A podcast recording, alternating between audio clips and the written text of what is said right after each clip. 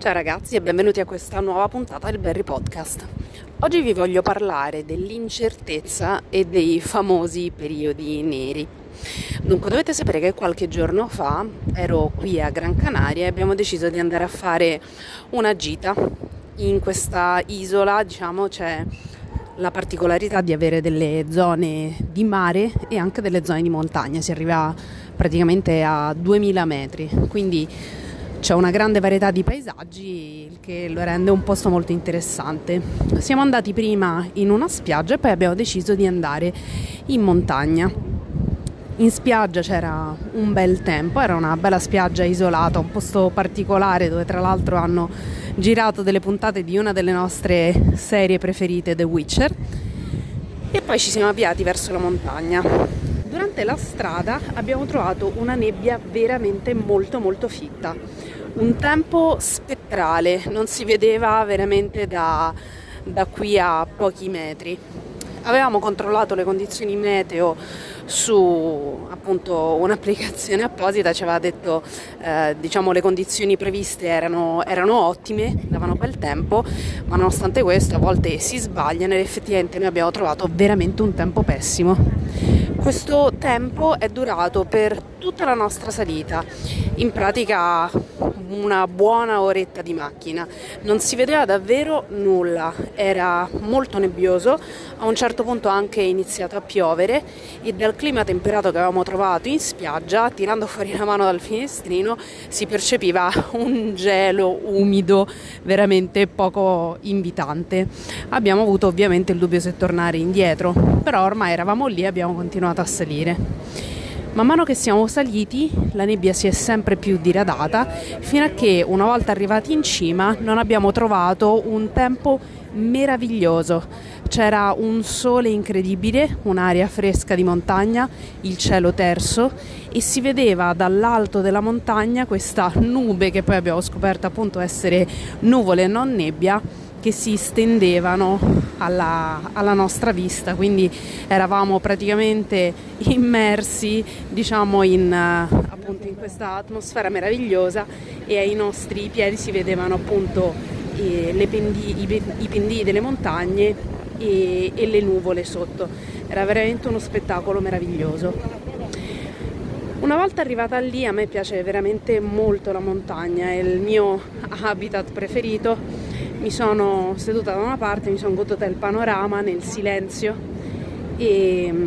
e ho pensato che quello che era accaduto era una bellissima metafora di quello che accade veramente molto spesso durante la vita, durante i percorsi di cambiamento ovvero c'è questa fase di incertezza, una fase in cui è necessario, diciamo ci troviamo di fronte a una scelta, si può scegliere se tornare indietro o se andare avanti. In ciascun caso comunque non è detto che ci siano delle conseguenze positive o negative, però in un caso ovviamente si prende il rischio di andare avanti, si prende il rischio ovviamente di arrivare su e vedere che magari c'è brutto tempo, quindi che i risultati non corrispondono alle nostre aspettative. Nel secondo caso si fa una scelta certa, quindi quella di tornare a casa, andare a mangiare da qualche parte e, ma ovviamente non si scoprirà mai che cosa c'è dopo, dopo, una fase in cui non si riesce a vedere bene l'orizzonte e questo succede molto spesso, è capitato a me, capita a tante persone, la differenza ovviamente non la fa la condizione che si trova durante il percorso, anche se ovviamente una buona condizione ci motiva, ci spinge a salire con più entusiasmo, non ci fa sentire la fatica, poi noi eravamo in macchina, immaginiamo se fossimo stati a piedi, che difficoltà a passare quella nebbia, quel freddo, quella pioggia nella speranza di trovare bel tempo, perché mi è anche capitato di arrivare fino in alto e comunque trovare lo stesso tempo, quindi non riuscire a godersi il panorama. Però comunque il viaggio, quindi il percorso che si fa durante un, uh, un, un tragitto, un cambiamento um, in varie fasi della vita, um, diciamo che è quello che rivela poi il nostro modo reale di affrontare le cose quando non c'è necessariamente qualcosa che ci motivi ad andare avanti, qualcosa che um, ci prometta diciamo una, una certezza di quello che troveremo. Quindi ecco, oggi ti volevo parlare un pochino di questo attraverso questa metafora che mi è capitato di vivere proprio qualche giorno fa. Non sempre i percorsi sono lineari, non sempre un percorso di cambiamento è facile, non sempre siamo super motivati durante il percorso. Non è detto che tornare indietro, rinunciare a quello che ci siamo prefissi sia necessariamente una cosa negativa, ci sta, si tratta sempre di una scelta, ma sicuramente se noi rinunciamo non sappiamo mai realmente a che cosa rinunciamo. Il tragitto, le difficoltà possono essere qualcosa di ingannevole che nascondono in realtà un panorama meraviglioso, un'esperienza, una conquista, un obiettivo che riusciamo a raggiungere e che non riusciremo mai a raggiungere ovviamente nel momento in cui scegliamo di non arrivare fino in cima e di affrontare la nebbia. Per oggi è tutto, ci sentiamo alla prossima puntata. Ciao! Ciao ragazzi e benvenuti a questo nuovo video. Oggi vi voglio parlare di come raggiungere i vostri obiettivi. È un argomento molto vasto, ci si potrebbero fare praticamente dei workshop, ci si potrebbero fare dei veri e propri corsi perché il raggiungimento degli obiettivi implica una serie di cose e dipende anche dall'ambito in cui ovviamente ne stiamo parlando. Ovviamente la maggior parte di voi si rivolge a me per quel che riguarda obiettivi come migliorare la propria forma fisica, migliorare la propria relazione relazione con il cibo migliorare l'allenamento. Due di queste cose ovviamente vanno ad influire direttamente sul raggiungimento della forma fisica, ovvero se abbiamo una cattiva relazione con l'alimentazione o una cattiva relazione con l'allenamento sarà molto difficile che noi riusciremo a migliorare la nostra forma, il nostro, diciamo, il nostro livello di fitness e quindi anche la nostra forma estetica, la composizione corporea, bla bla bla. Nello scorso video vi ho parlato della differenza tra coerenza e costanza e del perché molto spesso si fa confusione tra le due cose o meglio si dà troppa attenzione a mio avviso alla coerenza e poca attenzione alla costanza. Riprendendo un pochino appunto il discorso, se noi abbiamo un programma molto dettagliato, magari costruito ad hoc per raggiungere dei risultati, ma questo programma non è stato studiato su di noi, non tiene conto di fattori come il nostro stile di vita, i nostri gusti personali, il nostro livello di piacere nel fare qualcosa, ovviamente eh, essere molto coerenti con il programma può essere possibile, diciamo, ma è molto probabile probabile che andremo a peccare eh, sulla costanza, ovvero se un programma appunto è troppo difficile da seguire eh, o magari viene stirato da qualcuno che non capisce bene i nostri obiettivi, eh, può essere tecnicamente ineccepibile, ma se non è possibile avere una costanza nel tempo sarà molto difficile raggiungere i risultati, considerando che la costanza è la cosa più importante tra tutte quante, la costanza nel tempo per raggiungere e per mantenere i risultati, uno dei primi fattori che va visto è appunto se un programma è possibile uh, seguirlo con costanza nel tempo. Oggi invece vi voglio parlare della coerenza perché anche la coerenza ovviamente è molto importante quando si tratta di raggiungere degli obiettivi. L'importante è avere le idee chiare. Allora, innanzitutto quando noi dobbiamo, diciamo, vogliamo raggiungere un obiettivo che possa essere migliorare la forma fisica, ma potrebbe anche essere superare un esame o cambiare lavoro o qualsiasi altra cosa, bisogna innanzitutto partire da una serie di domande. La prima domanda è perché questa cosa è importante per me, soprattutto nel mondo del fitness, ma anche in tanti altri contesti, appunto il contesto lavorativo, di studio, relazionale, eccetera, spesso il rischio è di essere influenzati da fattori esterni. È importante innanzitutto capire cosa è importante per noi, perché potrebbe accadere che attraverso l'esposizione a quelli che possono essere i social, a fattori mediatici, noi veniamo influenzati nostro malgrado. Ora è molto diverso l'ispirazione dall'influenza influenza. Ispirarsi a qualcuno vuol dire già avere più o meno le idee chiare su qualcosa, già avere diciamo qualcosa all'interno che ci spinge verso uh, un obiettivo, verso um, appunto un, un percorso e prendere ispirazione da chi l'ha già fatto prima di noi, da chi è riuscito ad ottenere risultati, da chi ha avuto successo nell'ambito, nel nostro ambito di interesse. Essere influenzati è qualcosa di molto più subdolo e il rischio appunto è è di allontanarci da quelli che sono i nostri reali valori, da quello che è realmente importante per noi, che comunque può cambiare secondo le fasi di vita, può cambiare nel tempo, ma deve essere aderente a qualcosa di legato alla nostra personalità e farsi trascinare da qualcosa che uh, ci allontana da noi e provoca diciamo una, una distanza appunto tra il nostro uh, reale benessere e il conseguimento magari di un obiettivo del quale in fondo non ci interessa un granché. Tipico esempio delle ragazze che vengono influenzate da un modello estetico perché in quel momento per qualche ragione va di moda e finiamo per uh, in- innescare una una lotta interiore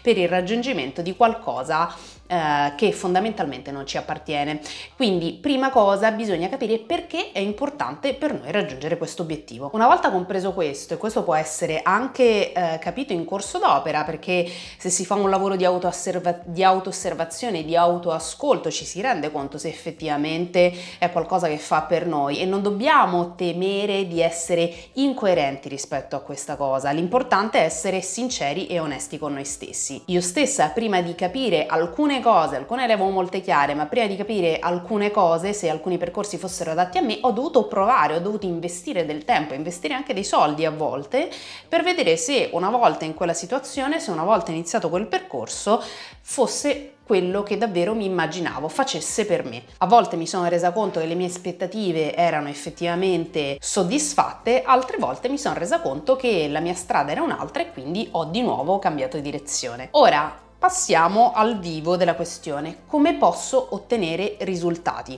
Come posso dimagrire, come posso lavorare sulla composizione corporea, come posso arrivare a conquistare una skill che può essere per esempio eh, una verticale sulle mani, eh, la prima trazione a corpo libero, quindi come posso arrivare a imparare qualcosa, ad avere dimestichezza in un contesto. In qualsiasi ambito per ottenere risultati sono necessarie tre cose. Uno, avere un obiettivo. 2. Avere una strategia. 3. Essere coerenti. Qui entra in gioco la coerenza. Ora, avere un obiettivo può essere per esempio appunto perdere peso, migliorare una skill, mettere massa, migliorare il rapporto con il cibo. Per quel che riguarda la strategia, si può parlare di monitoraggio dell'alimentazione, fare 10.000 passi al giorno, allenarsi 4 volte a settimana, lavorare sulle abitudini. Diciamo che una strategia ovviamente necessita un know-how, quindi un sapere come arrivare a fare qualcosa ed è qui che molto spesso intervengono delle figure professionali, che possa essere per esempio un coach quindi una persona che con una serie di elementi alla mano sappia già eh, costruire un piano, osservare l'andamento ed eventualmente riformulare eh, degli obiettivi o eh, cambiare strategia nel caso in cui quella non funzionasse, eccetera. Quindi di solito appunto c'è uno studio del, di che cosa si vuole fare, una formulazione della strategia e poi ovviamente è necessario essere coerenti. Essere coerenti vuol dire fare costantemente quello che ci, è, che ci si è prefissato, monitorare i risultati, eventualmente rielaborare i propri obiettivi, ma la coerenza è importante perché se noi sappiamo di dover fare qualcosa e facciamo tutt'altro, non riusciamo innanzitutto a capire se la strategia è adeguata oppure no, se va cambiato qualcosa oppure no. Quindi la coerenza quando e perché è importante. Con coerenza si intende da dizionario conformità tra le proprie convinzioni e l'agire pratico o connessione logica o mancanza di contraddittorietà in un discorso. Quindi se io dico che uh, devo stare a dieta, che voglio stare a dieta perché voglio dimagrire, quindi ho l'idea di una strategia per un obiettivo e poi faccio qualcosa di incoerente, quindi so che dovrei portare avanti un piano, so che dovrei allenarmi, ma faccio tutt'altro, ovviamente la strategia perde totalmente di efficacia o perlomeno non sapremo mai se fosse una strategia efficace oppure no. Ovviamente bisogna capire che investimento c'è, nel senso senso che si torna al discorso della coerenza e della costanza. Se io non riesco ad essere costante, se io provo, ci metto un impegno, ma effettivamente proprio non riesco, c'è un problema di base da capire, cioè o la strategia è totalmente inadeguata a quella persona oppure eh, la persona non si sta impegnando abbastanza. Queste due sono le cose. La costanza ovviamente è importante per il discorso che facevamo prima. Quindi nel momento in cui non si riesce ad essere coerenti con le proprie azioni, quindi dici una cosa e ne fai un'altra, oppure studi una strategia e fai tutt'altra cosa, vuol dire che o la strategia è stata formulata male, ma dove una strategia è ben formulata sulla persona, sui propri obiettivi, sul proprio stile di vita e la persona è incoerente rispetto tra quello che dice e quello che fa, a quel punto bisogna capire se abbiamo toppato gli obiettivi, gli obiettivi non sono abbastanza importanti o la persona semplicemente non si sta impegnando abbastanza. Ma come faccio a sapere se una strategia è adeguata? Allora, innanzitutto ovviamente un buon coach fa una bella anamnesi, quindi eh, raccoglie dati sullo stile di vita della persona, su che cosa ha fatto in passato, ha delle foto, eh, quante ore lavora al giorno, se già si allena, insomma l'anamnesi può essere veramente composta da un quantitativo di domande molto molto ampio e eh, ovviamente eh, in base a quello e in base all'obiettivo si fa una valutazione e si crea una strategia che sia adatta a quella persona e adatta appunto all'obiettivo che si vuole raggiungere. Anche sull'obiettivo ovviamente bisogna capire se l'obiettivo l'obiettivo della persona è un obiettivo sensato perché se io arrivo e peso 230 kg e dico che in un mese ne voglio perdere 90, insomma, ecco, diciamo che la cosa eh, si fa molto complicata. Oppure se io ho passato una vita a mangiare male e a, col culo sul divano e mi lamento perché ho le culotte di cheval e penso di risolvere il problema nell'arco di un mese, di due o di tre mesi, diciamo che anche in questo caso dovrebbe essere la persona che si occupa di formulare la strategia o la persona stessa a capire che eh, ci vuole un bel po' più di pazienza. Mettiamo appunto l'obiettivo mi voglio mettere in forma. Ora, tra il dire e il fare, per riparlare dell'infografica che ho postato su Instagram qualche tempo fa, alla quale ho ricevuto tantissime risposte, no? Vi ho chiesto quale fosse la che cosa c'è tra il dire e il fare, a parte e il, cosa che mi hanno risposto in varie persone, tra il dire e il fare ci sono fondamentalmente i risultati, perché eh, i, i risultati ovviamente dipendono dall'impegno della persona e l'impegno della persona dipende da un quantitativo di cose, quindi la motivazione, eh, la, il, il perché si vogliono raggiungere certe cose, dei fattori di ostacolo, ma lì anche eh, diciamo che una volta che uno ha valutato la situazione dovrebbe già partire eh, con una certa consapevolezza. Quindi um, che cosa devo valutare nel momento in cui per esempio voglio mettermi in forma, ma come ho detto prima questa cosa può anche riguardare il fare un esame, migliorare una relazione con qualcuno o non so, uscire dalla depressione o qualsiasi problema di qualsiasi entità dai più semplici ai più complessi. Il procedimento più o meno è sempre lo stesso, quindi innanzitutto devo capire quello che so di base le cose certe. Per quel che riguarda voglio mettermi in forma, mettiamo che io voglia perdere peso, so che una perdita di peso sana si aggira tra lo 0,5 e l'1% del mio peso corporeo, quindi mi devo aspettare, che ne so, nel caso per esempio di una persona che pesa 60 kg che possa perdere tra i 300 e i 500 grammi a settimana. So per esempio che posso allenarmi magari un tot di volte a settimana perché in base ai miei impegni so cosa posso fare e cosa non posso fare. So per esempio uh, qual è il mio obiettivo, quindi che voglio raggiungere un tot di peso. Quindi già valutando quello che so per certo, io posso avere un'idea delle tempistiche, un'idea dell'impegno o in base all'impegno che ci voglio mettere un'idea delle tempistiche, quindi uno può anche scegliere di calare peso uh, più lentamente o più rapidamente, insomma ci sono una serie di cose da valutare, però ci sono delle cose che noi sappiamo di base. Poi ci sono delle cose che posso controllare e delle cose che sono fuori dal mio controllo ed è molto importante fare questa valutazione iniziale. Perché? Perché se io credo di poter controllare tutto e alla prima malattia, alla prima volta che mi si buca una ruota non faccio in tempo ad andare in palestra, al primo ciclo che magari prendo un chilo il mio peso fluttua, eccetera, impazzisco, mi demotivo ed è molto probabile che entri nei famosi loop in cui entrano tante persone, quindi parto a bomba bomba, sono super motivata, voglio fare uh, mille cose, uh, so che controllerò tutto al 100%, ci rimango male perché ci sono dei fattori che escono fuori dal mio controllo e basta, fine, mm, non è tutto inutile, non ho ottenuto risultati, eccetera. Quindi è importante valutare delle cose di base che si sanno, che sono oggettive, delle cose che posso controllare, delle cose che sono fuori dal mio controllo. Ora, riguardo alla questione del controllo, bisogna anche capire qual è la percezione personale del controllo, perché se ci sono delle cose che oggettivamente possiamo controllare e delle cose che oggettivamente sono fuori dal nostro controllo, come per esempio l'influenza, ci sono anche molte persone che credono di non poter controllare o poter controllare e in base alle proprie credenze ovviamente cambia la realtà. Di che cosa sto parlando? Sto parlando del mindset, quindi della nostra facoltà fondamentalmente di vedere il bicchiere mezzo pieno o mezzo vuoto. Se pensiamo proprio al classico esempio del bicchiere mezzo pieno e mezzo vuoto, è un esempio tanto classico quanto calzante, perché effettivamente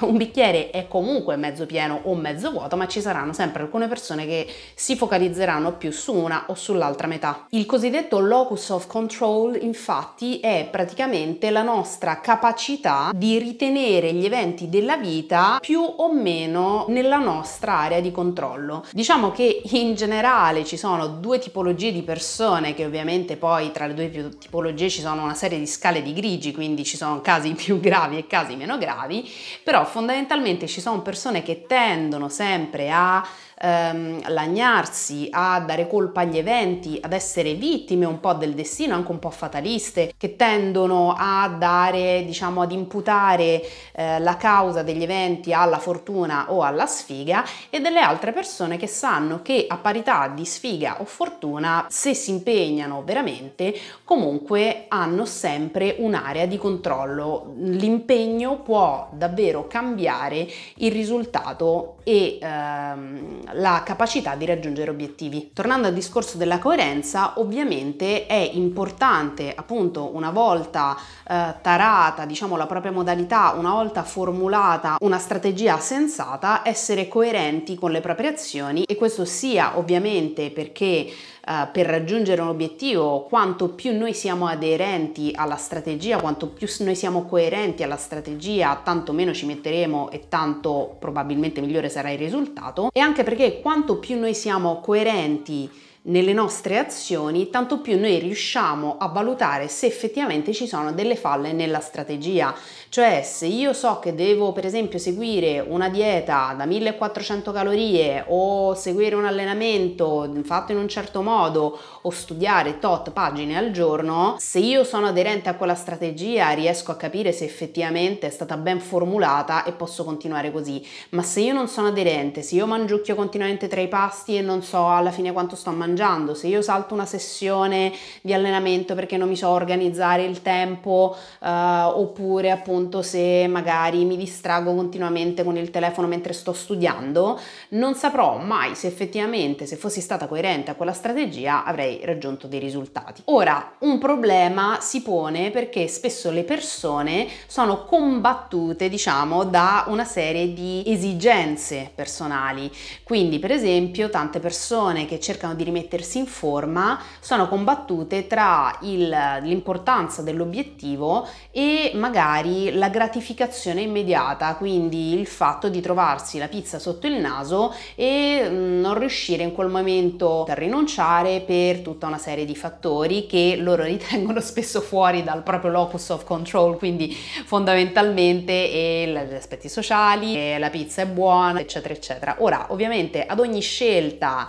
um, corrisponde una rinuncia, quindi se io scelgo di essere aderente al mio piano rinuncio alla pizza, se io scelgo di essere, di, di, se io scelgo la pizza ovviamente rinuncio ad un passettino avanti magari. Quindi in questo caso ovviamente è importante, in questi casi è importante, per questo torniamo al discorso della strategia, capire cosa è sostenibile per noi. Non solo, una volta compreso cosa è sostenibile per noi sul breve, medio e lungo termine, perché poi ovviamente una strategia non è che deve essere necessariamente lineare per tutto il tempo, piatta, ci possono anche essere come un atleta nel corso dell'anno ha dei periodi in cui spinge di più e dei periodi di recupero e i periodi sotto sotto gare. Allo stesso modo mm, una persona non è una macchina che eh, sta lì tutto il tempo al 100%, quindi ci sta avere un andamento diciamo ondulatorio, però bisogna essere consapevoli del fatto che siamo che possiamo scegliere se essere coerenti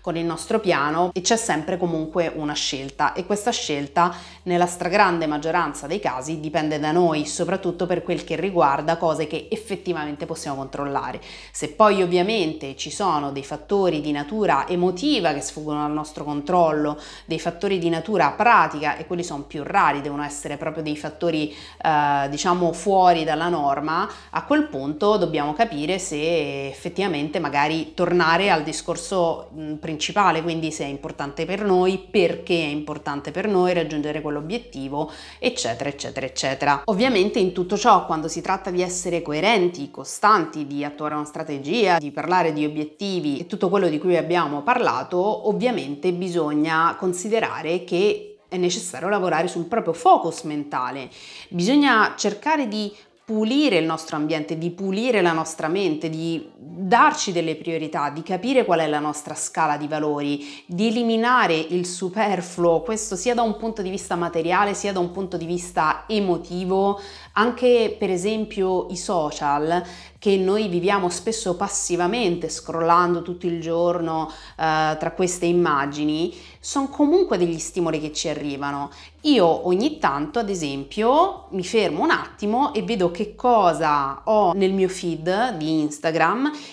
ed elimino le cose che non mi piacciono, che mi portano sensazioni negative, che non sono uno stimolo positivo per me, che non mi danno niente. E non nascondiamoci dietro al dito dell'educazione nei rapporti, del rispetto, perché comunque intrattenere dei rapporti, certo, è normale che ci possano essere dei rapporti di convenienza, delle cose alle quali siamo sottoposti contro la nostra volontà, tra virgolette, se noi stiamo in ufficio e ci sono delle persone che non ci sono troppo simpatiche, che non ci danno delle energie positive, eh, è ovvio che eh, possiamo, abbiamo un range di azione limitato, ma comunque possiamo scegliere per esempio di non frequentarle nella vita fuori dall'ufficio, possiamo scegliere di non essere inseriti in gruppi WhatsApp dove ad ogni messaggio mandiamo l'emoticon dove ridacchiamo e invece stiamo odiando il mondo, quindi è importante quando si tratta di raggiungere degli obiettivi che siano degli obiettivi fitness, che siano degli obiettivi relazionali, che siano obiettivi di qualsiasi genere,